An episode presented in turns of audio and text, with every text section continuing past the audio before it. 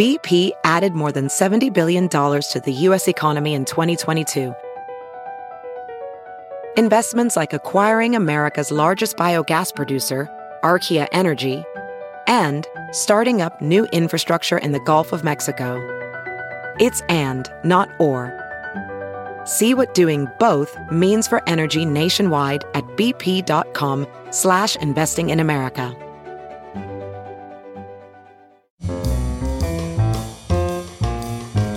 This is Merriam-Webster's Word of the Day podcast for Monday, October 17th.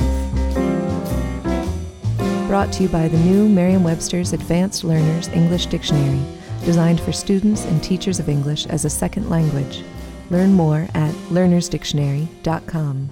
The word of the day for October 17th is Aesopian, spelled capital A E S O P I A N.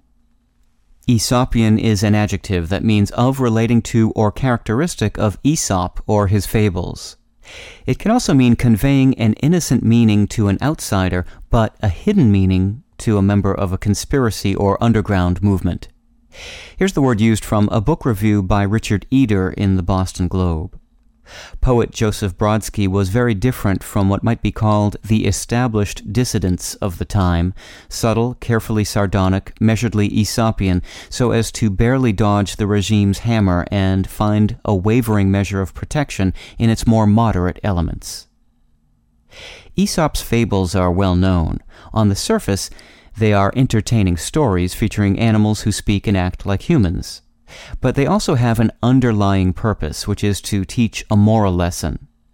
In the 20th century, Aesopian, which had previously meant simply characteristic of Aesop or his fables, took on an extended meaning.